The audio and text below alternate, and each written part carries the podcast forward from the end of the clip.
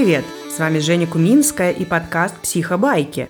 Почти реальные истории из кабинета, ориентированного на решение психолога, и их разбор.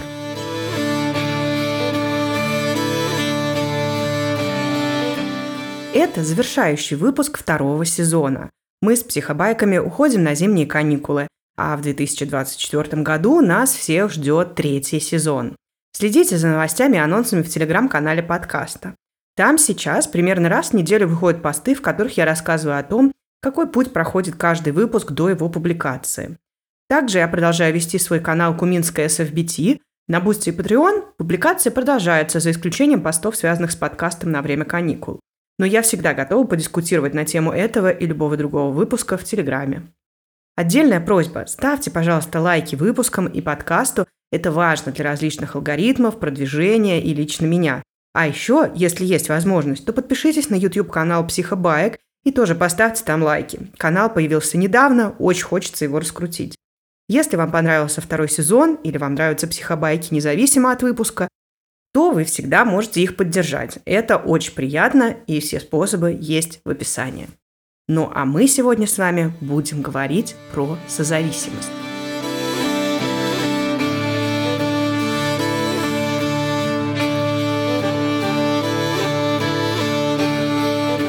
Ко мне в кабинет зашла женщина. На вид ей было 35-40 лет, она была достаточно ухожена, одета современно, но не броско. Все ее тело выражало беспокойство, опущенные плечи, спина колесом, очень большое напряжение. «Здравствуйте», что вас ко мне привело?» Я постаралась сделать свой голос как можно более мягким. «Добрый день. Я хотела бы стать более внимательной». «Внимательной?» «Да. Мой муж...» «Ну, вернее, он не муж, ну, то есть не по закону, гражданский муж, хотя он себя так не называет. В общем, мужчина, с которым мы в отношениях. Он говорит, что я недостаточно внимательная. Ваш партнер говорит, что вы недостаточно внимательная, и вы пришли ко мне, чтобы это исправить. Да, верно. А что значит невнимательная? Ну вот он пришел с работы, и я должна заметить, что он грустный или злой, и не трогать его. Или наоборот, проснулся он утром, и я замечаю, что он чего-то хочет. Угу, значит, с точки зрения вашего партнера вы будете внимательной если будете замечать, что он злой или наоборот чего-то хочет. Да, верно.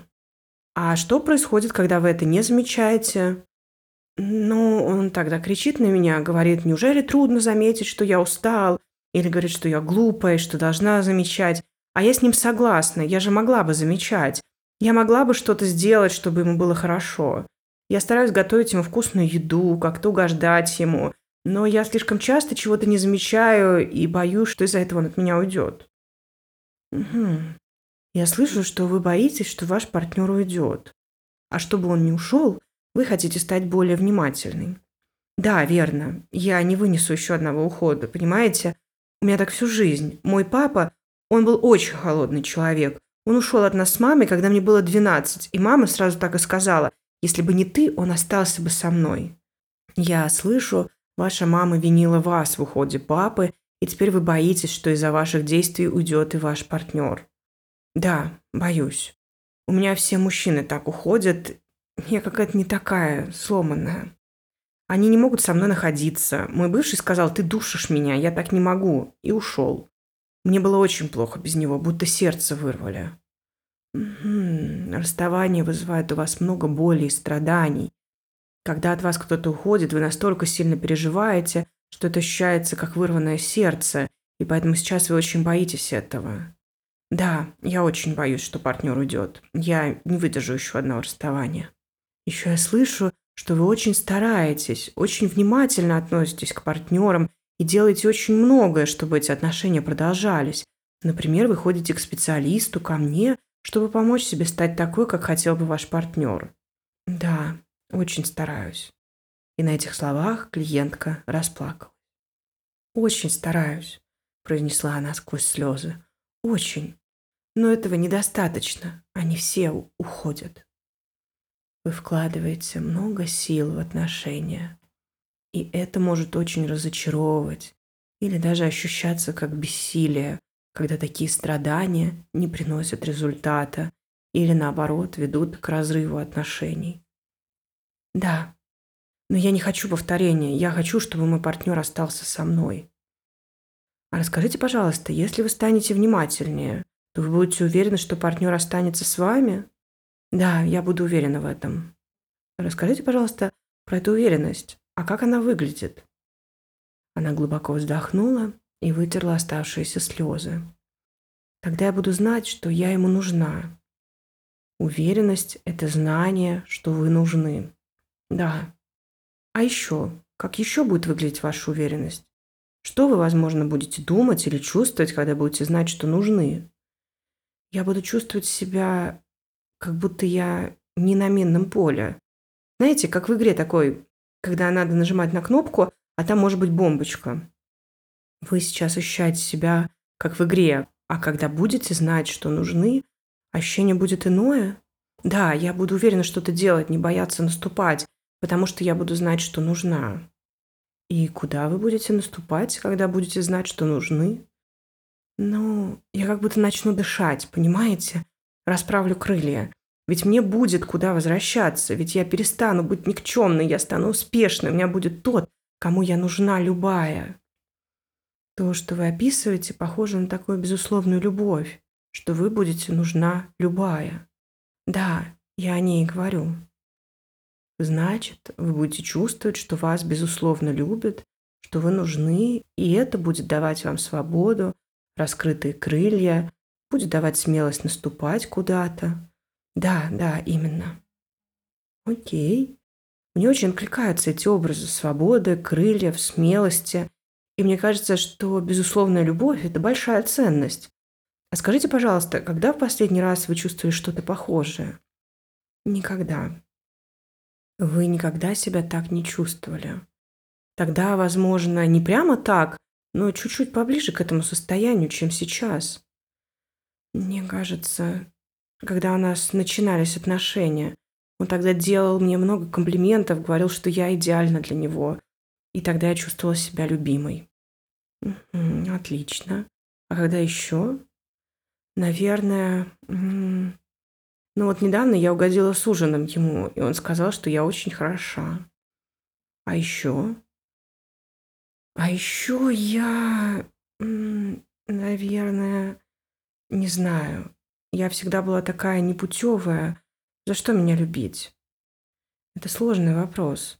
Когда гораздо больше опыта, когда вы ощущаете себя нелюбимой, сложно вспомнить моменты, когда было хоть немного иначе. Да, я очень часто ощущала себя нелюбимой. А можно я задам вам еще более сложный вопрос? И это будет нормально, если вы на него не сможете ответить или не ответите сразу, но, возможно, я его задам, и он где-то запомнится. А затем однажды на него придет ответ. Да, давайте. А можете подумать, когда были у вас случаи, когда вы чувствовали себя ближе к этому желаемому состоянию, крыльям, смелости, свободе, и при этом это никак не было связано с другим человеком. Никак не связано с другим? Да, когда это состояние появлялось не в ответ на чей-то комплимент или признание заслуг кем-то близким, а в результате чего-то другого. Она замолчала. Ее взгляд сначала опустился в пол, затем поднялся к потолку, а между бровями появилась глубокая морщина. Я терпеливо ждала, давая ей пространство подумать. И вот она вновь опустила на меня глаза. «Нет, я такого не помню, мне сложно. Ну, то есть я иногда, например, могу накраситься красиво, посмотреть на себя в зеркало и такая, ах, милая, ты ничего. Но потом приходит партнер и говорит что-то вроде, куда ты так вырядилась? Или мешки не скрыть под тоннами грима. И я как будто вновь падаю вся. Мне кажется, это важно, что вы вспомнили такие моменты. Пусть они похожи мимолетные, но в них вы бывали чуть ближе к свободе, крыльям и смелости. Только крылья как будто обрезают. Да, это больно слышать такое от партнера. Особенно в те моменты, когда вы видите себя красивой. Знаете, а мне хочется подробнее узнать про это состояние, потому что оно сейчас словно как образ. в этом состоянии, что вы будете думать о себе? О себе? Я буду думать, что я прекрасна, что я хороша такая, какая есть, что я любима. А что для вас значит то, что вы любимы? Что я все сделала правильно, что я заслуживаю жить, желать, что я не тупая курица, которая не может принимать решения, а наоборот, я умная, я что-то понимаю, что я не все порчу. Мне иногда кажется, что вообще это какое-то проклятие, что от меня все уходят. То, что от вас все уходят, будто доказывает, что вы все портите, что вы прокляты, что вы глупая. Да, что я бесполезная, и лучше б не рождалась, что у всех вокруг плохо все из-за меня. Это очень ранящие мысли. А вам важно знать, что вы заслуживаете жить, что вы понимаете многое, что вы можете принимать решения. Это какое-то доверие к себе? Да, доверие. Угу. И тут еще как будто много про ценность себя. Или я сейчас не права? Да, я ценная, и я доверяю себе. Да, и вы хороша такая, какая есть. Да, я хороша такая, какая есть. И тут она заплакала еще раз. Я сделала паузу, давая клиентке возможность плакать. А потом осторожно спросила. Я вижу, что вы стали плакать после фразы «Я хороша такая, какая есть». Расскажите, что за эмоция выражалась в слезах сейчас? Потому что, похоже, эта фраза связана с болью. Это какая-то несправедливость. Я из кожи вон лезу. Я стараюсь во всем быть идеальной, но меня всегда недостаточно. Они всегда уходят, а я хочу достаточной быть, знать, что меня достаточно. Да, вы хороша такая, какая есть, и вас достаточно. Позвольте задать сейчас еще один сложный вопрос. И здесь, как и в прошлый раз, будет ок, если вы не ответите. Да. Сейчас я слышу, что эта история с достаточностью – это что-то про то, что несет вам другой человек. Вам важно, чтобы кто-то сказал вам, вас достаточно, вы хороши такая, какая есть. А я хочу предложить вам в порядке фантазии, не больше, представить, что вы знаете, что вас достаточно, что вы хороша такая, какая есть, что вы умны и можете принимать решения, и вы чувствуете доверие к себе. Но при этом вам никто об этом не говорил, что это все пришло к вам как-то иначе. Очень сложно такое представить. Да, это нелегкая фантазия, но у вас прекрасное образное мышление. Вы так красиво описывали это состояние. Поэтому я задала этот вопрос. Мне кажется, у вас получится. Да, да. И она закрыла глаза, на секунду застыла, а потом расправила плечи. Да, я могу представить. Это замечательно, что у вас получилось. Как вам в этом состоянии? Мне очень хорошо в нем. Мне легко и уверенно. Я очень такая себе нравлюсь. Да. И я вижу, что вы даже расправили плечи и как будто более уверенно на меня смотрите. Да, это так. Поскольку наше время уже подходит к концу, мне хочется как будто как-то это состояние передать вам с собой, продлить ваш контакт с ним. Это было бы прекрасно. Давайте я попробую сделать это через домашнее задание. Я предлагаю вам проследить за собой на следующей неделе и прямо выписывать те моменты, когда вы приближаетесь к этому состоянию, чтобы на неделе вы тщательно отслеживали, когда вы находитесь хотя бы на один маленький шаг ближе к нему. Да, да, хорошо. Я сделаю это. Спасибо.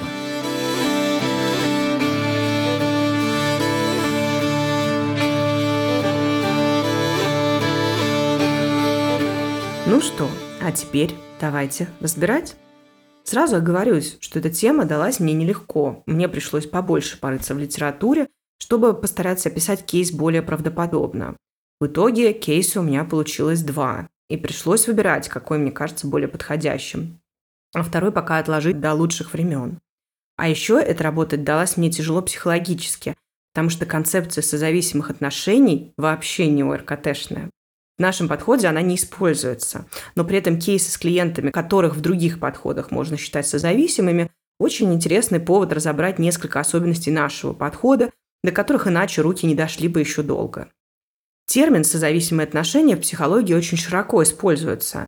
Он может применяться как к тем, кто имеет отношения с людьми, у которых химические зависимости, так и для отношений, в которых участникам плохо, но по какой-то причине эти отношения продолжаются. Я думаю, что многие психологи слышали про треугольник Карпмана. В рамках этой темы он часто упоминается. Жертва, спасатель, преследователь. Что тут важно для дальнейшего анализа? Если мы работаем в этой парадигме, мы сразу знаем, какой будет результат хороший для каждого из участников и участниц таких отношений. А еще мы практически сразу приписываем человеку ту или иную роль. Сама концепция кажется мне приравнивающей таких разных людей, а еще в ней как будто нет ничего хорошего ни в одном из участников. Все в этом треугольнике поступают неправильно. Очень много про причину, вы ведете себя так, потому что в детстве что-то там, и тут ставьте подходящее. И ваша задача – это осознать и начать вести себя иначе.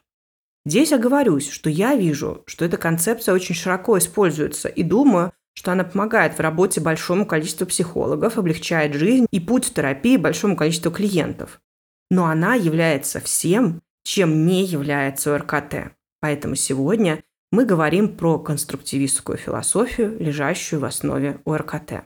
Итак, наверное, вы слышали, что ОРКТ не использует диагнозы. Но почему так? Первый, о ком я тут расскажу, будет Джордж Келли, автор теории личностных конструктов. Он писал, что реальность интерпретируется каждым человеком постоянно своим собственным индивидуальным способом. Интерпретация происходит не как попало, а по достаточно четкой системе оценочных шкал. Келли называет эти шкалы личностными конструктами. А конструктивизм, как философия, говорит про то, что воспринимаемая реальность конструируется из того, как каждый человек воспринимает, разделяет, осмысляет, придает значение и говорит о своем мире. То есть каждый человек имеет собственные конструкты, которые отличаются у меня, вас и всех, кто слушает. Эти конструкты взялись не из воздуха, они сформировались у каждого из нас, исходя из нашего опыта, знаний, влияния окружения и многого-многого другого. Через них мы осмысляем реальность. Исходя из этого, созависимые отношения – это тоже конструкт, но не индивидуальный, а созданный группой, в данном случае психологов. Жертва, спасатель, преследователь – это тоже конструкты, созданные, соответственно, Карпманом. Если мы предлагаем клиенту эти или любые другие конструкты, то мы автоматически выпадаем из неэкспертной позиции. Почему? Потому что мы транслируем, что наши конструкты важнее, значимее, чем конструкты клиентов. А заодно мы навешиваем ярлык «ты жертва, ты спасатель, с тобой все понятно». Такие ярлыки мешают нам видеть клиента целиком, фильтруя только те проявления, которые соответствуют этому конструкту. Тут можно вспомнить такое когнитивное искажение, как предвзятость подтверждения. Это когда из всей имеющейся информации мы склонны вычленять только ту, которая подтверждает нашу точку зрения. И вот перед нами уже не человек во всем его или ее разнообразии, а жертва, созависимая. Но человек не равен конструкт, и конструкты, которые используются в контексте созависимости, на мой вкус довольно обвиняющие. Посмотрите, как будто все в этом треугольнике все делают неправильно. А мы сейчас возьмем и научим, как правильно. Но тогда это не ОРКТ, это экспертный взгляд, в котором мы смотрим не на человека, а на нас же, собственный конструкт. Как же тогда работают с зависимостью в ОРКТ? Так же, как со всем остальным.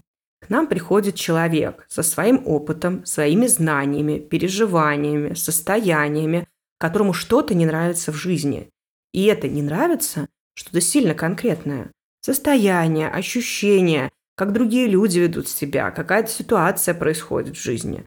Это не абстрактное «мне не нравятся мои созависимые отношения». Клиент хочет чего-то другого в своей жизни. А чего другого?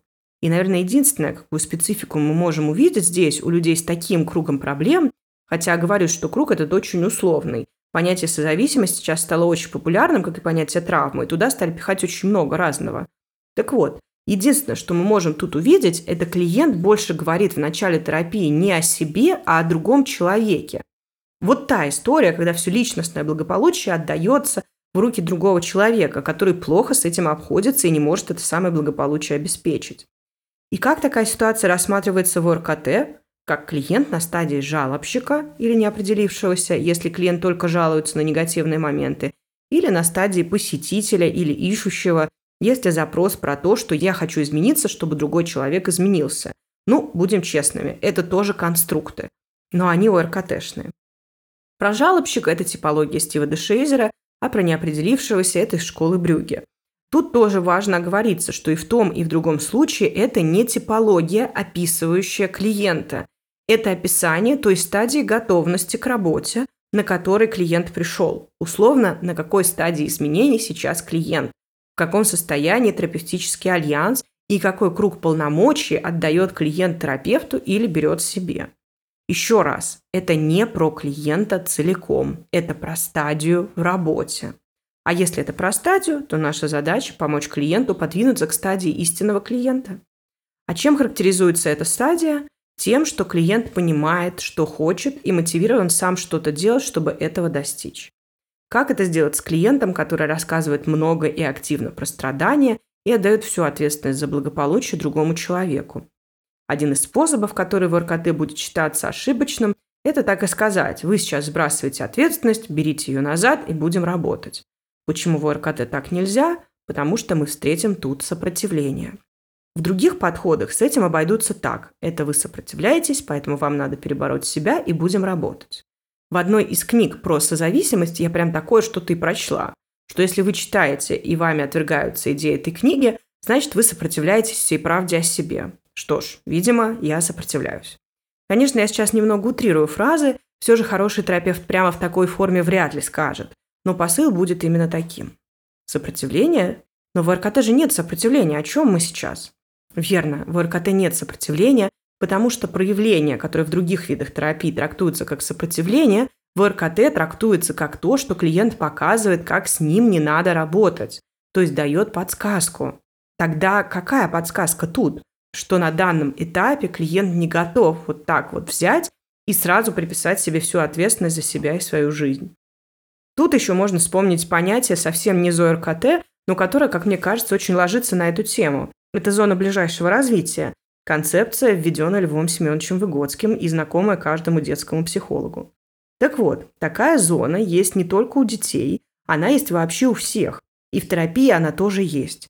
Клиент на стадии жалобщика или посетителя не может просто взять и прыгнуть на стадию истинного клиента. Сопротивление в данном случае будет показывать, что это не зона ближайшего развития, это что-то другое. А еще надо вспомнить один из принципов ОРКТ, что исключение есть всегда. То есть у человека, который сидит перед нами и всю свою жизнь связывает с другим человеком, есть области, в которых он связывает жизнь с собой, в которых он может на нее влиять, в которых берет ответственность. Какие это области? Иногда они могут быть самыми маленькими, но они есть. И важно увидеть, ведь именно этот опыт мы будем использовать потом. Тут, кстати, очень может подойти техника «разговор, свободный от проблемы». Это когда терапевт спрашивает о различных областях жизни клиента, которые не затронуты проблемой. Это может быть история про хобби, интересы, про каких-то знакомых, про прошлый опыт в школе или институте и так далее. У каждого эти области будут свои, и именно в них вы найдете больше самостоятельности и контроля своей жизни, чем в отношениях. Конечно, диалог здесь будет не ориентированный на решение, но он не будет и полностью проблемным. Это будет смешанный диалог, когда мы задаем вопросы и о проблеме, и о решении. Если клиент не идет в ответы про личное решение, не включающее других, не страшно. Мы, словно волна, отступаем, опять говорим про проблему, а потом пробуем задать вновь вопрос о решении. И так пока клиент не покажет своими ответами, что готов туда идти. Домашние задания тут будут скорее про наблюдение, нежели про делание чего-то. И еще это будет длительный процесс, в котором вы будете идти к пониманию, какой же образ результата у клиента, который именно его, а не принадлежащий третьему лицу. Образ цели без третьих лиц – вот ваша терапевтическая цель на первые несколько сессий. Сам процесс ее формулировки уже содержит интервенционную компоненту. Потому что когда клиент сможет сам сформулировать свою цель, в которой нет третьего лица, это значит, что клиент переместился на стадию истинного клиента и взял намного больше ответственности за себя и свою жизнь. То есть в данном случае главной задачей этой части работы будет формулировка цели, а сделать это можно нашими обычными ОРКТ-средствами. Поиск исключений, шкалирование, чудесный вопрос, как если бы, лучшие надежды и многое-многое другое. А что если клиент пришел и сказал прям так, мне не нравятся мои созависимые отношения? Такое вообще тоже может быть. Сейчас информированность среди непсихологов по разным психологическим темам растет, благо психпросвещение работает как надо. И это на самом деле очень круто. Поэтому да, к нам могут прийти клиенты, которые взяли себе эти конструкты, сделали их своими. Что делать тогда? Ну, во-первых, надо узнать, а что клиент подразумевает под этим конструктом. То есть надо спросить, в чем именно выражаются ваши созависимые отношения. Или, а что вы имеете в виду, говоря, что у вас созависимые отношения? Потому что ваше понимание и клиентское – это два разных смысловых поля, которые просто по совпадению имеют одинаковое словесное наименование. А далее вы будете работать внутри смыслового поля клиента, внутри его или ее картины мира. Тут еще стоит отметить, что если клиент говорит именно так, мне не нравятся мои созависимые отношения, то это уже очень вряд ли клиент на стадии жалобщика. Это либо переходный от жалобщика к истинному, либо истинный. А как это определить? Спросив, а что вы хотите получить в результате нашей работы. Если в ответе клиента есть четкое желание и запрос, то это истинный клиент. И вы также будете выяснять, а что клиентка хочет получить в результате. И если ответ выйти из созависимых отношений, то мы спросим, а что значит выйти? А как вам будет, когда вы это сделаете? А какое у вас будет состояние, когда вы будете понимать, что вот сейчас готовы выйти и так далее. Еще одно важное, как мне кажется, добавление, если мы смотрим на клиента сориентированно на решение перспективой, то мы знаем, что люди в каждый момент делают выбор, который им кажется наилучшим из возможных, и выбирают ту стратегию поведения, которая для них является наилучшей из тех, которые у них есть. То есть поведение, которое определяется как созависимое, в котором много про заставить другого любить себя, на момент, когда клиенты приходят к нам, это наилучший способ из тех, которые у человека есть. Более того, раз такое поведение упорно существует, то оно призвано решить какую-то задачу. Для чего-то оно нужно. Это не концепция вторичных выгод, это прямой разговор о цели. Ты делаешь это чтобы что? Какой там запланирован результат? Какой результат ты хочешь получить? Какого состояния ты хочешь достичь? Ведь имеющееся поведение – это способ. А цель будет не заставить любого любить себя, а то состояние, которое предположительно появится, когда другой полюбит меня так, как я хочу. Но этот способ не работает или работает частично. А мы знаем, если что-то не работает, давай попробуем сделать что-то иначе. Поэтому вначале нужно выявить цель, что наша клиентка пытается достичь этим способом. Ответ, чтобы он вел себя иначе или чтобы он меня любил, это, как я уже сказала, не цели, это условия. Если он будет меня любить, то что? То я буду чувствовать себя иначе. Как? И тут очень большие вариации ответов. В безопасности, уверенный в завтрашнем дне, ценный, любимый. А как это? Так себя чувствовать. Что вы будете думать о себе, когда вы будете так себя чувствовать? Я ценная – это явно не чувство, это мысль. Я любимая – аналогично. Что вы будете делать иначе? Что появится в вашей жизни, когда вы будете думать о себе как о ценной? Вот это и есть разговор о цели. Перевод внимания со средства, на котором клиенты зациклились, на цель. Причем перевод без стимулирования чувства вины. Подумайте сами, сколько сил такие женщины вкладывают в свои отношения. Или мужчины. А концепция созависимости говорит, ты все делаешь неправильно, ты во всем виноват или виновата. И проблема в том, что в детстве... Возможно, да, возможно, что-то такое было в детстве. Но то, что было в детстве, не проблема, потому что оно уже прошло. Проблема – это то, что происходит в настоящем. В чем именно проблема? Проблема клиентов нелинейная. Одна причина не обязательно ведет к одинаковому последствию разных людей. Многие люди с неблагоприятным детским опытом не будут строить созависимые отношения, а кто-то будет. Так что прочь от причины. Если вы хотите в проблему, то в чем проблема сейчас? Что нет? Что нет отношений? Это тоже не проблема сама по себе. Она является таковой в преломлении опыта. Почему для клиентки проблема – это отсутствие отношений? Или проблема в том, что отношения не дают то, что нужно клиентке? Страдание, боль – вот что мы ищем, если хотим идти в проблему хотя это будет не ОРКТ взгляд. Но если уж мы хотим идти в проблему, то нам важна она здесь и сейчас, в настоящем времени. А если мы хотим решения, то мы ищем, ради чего прикладываются все эти силы, и прочь от способа. Ищем истинные потребности клиентки. Взлетающая стрела, например. В оригинале это техника падающая стрела из КБТ, которая ищет глубинные убеждения в негативных установках. А УРКТ берет технику из братского метода и изменяет ее на взлетающую стрелу, поиск глубинных убеждений в позитивных установках. Что будет, когда это случится? Дальше, когда прояснили цель, действуем как обычно. Ищем исключения, ищем работающие стратегии, пробуем применять. Если что-то надо развить, то ищем, какой навык нужен и развиваем. И обязательно, вот прям большими буквами, обязательно исследуем ресурсы, сильные стороны, опыт успеха. Потому что у созависимых часто история про недостаточно, про «я не что-то там, и поэтому мне не дают то, что мне нужно». Концепция созависимости тоже говорит им «ты неправильная, ты сломанная, ты делаешь все неверно». Ну-ка, руки в ноги и давай меняйся. А мы своими вопросами и комплиментами даем новый опыт. Ты правильная, тебя достаточно, ты ресурсная, ты сильно стараешься и много что делаешь. Давай попробуем сделать так, чтобы это сработало, потому что ты это заслуживаешь.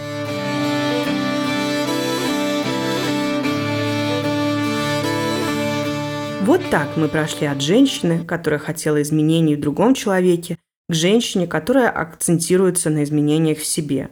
Тут помечу, что время кейса всего минут 15, но в реальности зачастую такой переход может потребовать больше времени, а иногда несколько сессий и даже несколько месяцев. Но иногда может происходить и быстро. Ну а на этом мы сегодня с вами завершаем.